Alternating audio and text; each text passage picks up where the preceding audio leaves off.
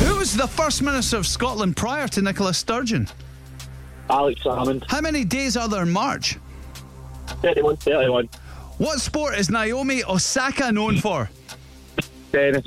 Which actor's full name is Laura Jean Witherspoon? Pass. What TV rom com was an adaptation of Candice Bushnell's column and book which shared the same name? Pass. Pass. Which soft drinks company produced Fanta, Sprite, and Lilt?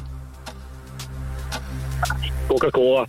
In which Italian city is the headquarters of the fashion brand Prada located?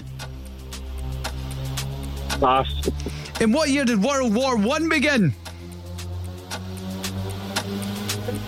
1919. Which boy band Oh. had a number one hit with Keep On Moving and Let's Dance? Boyzone. What is calcium carbonate more commonly known as? Pass.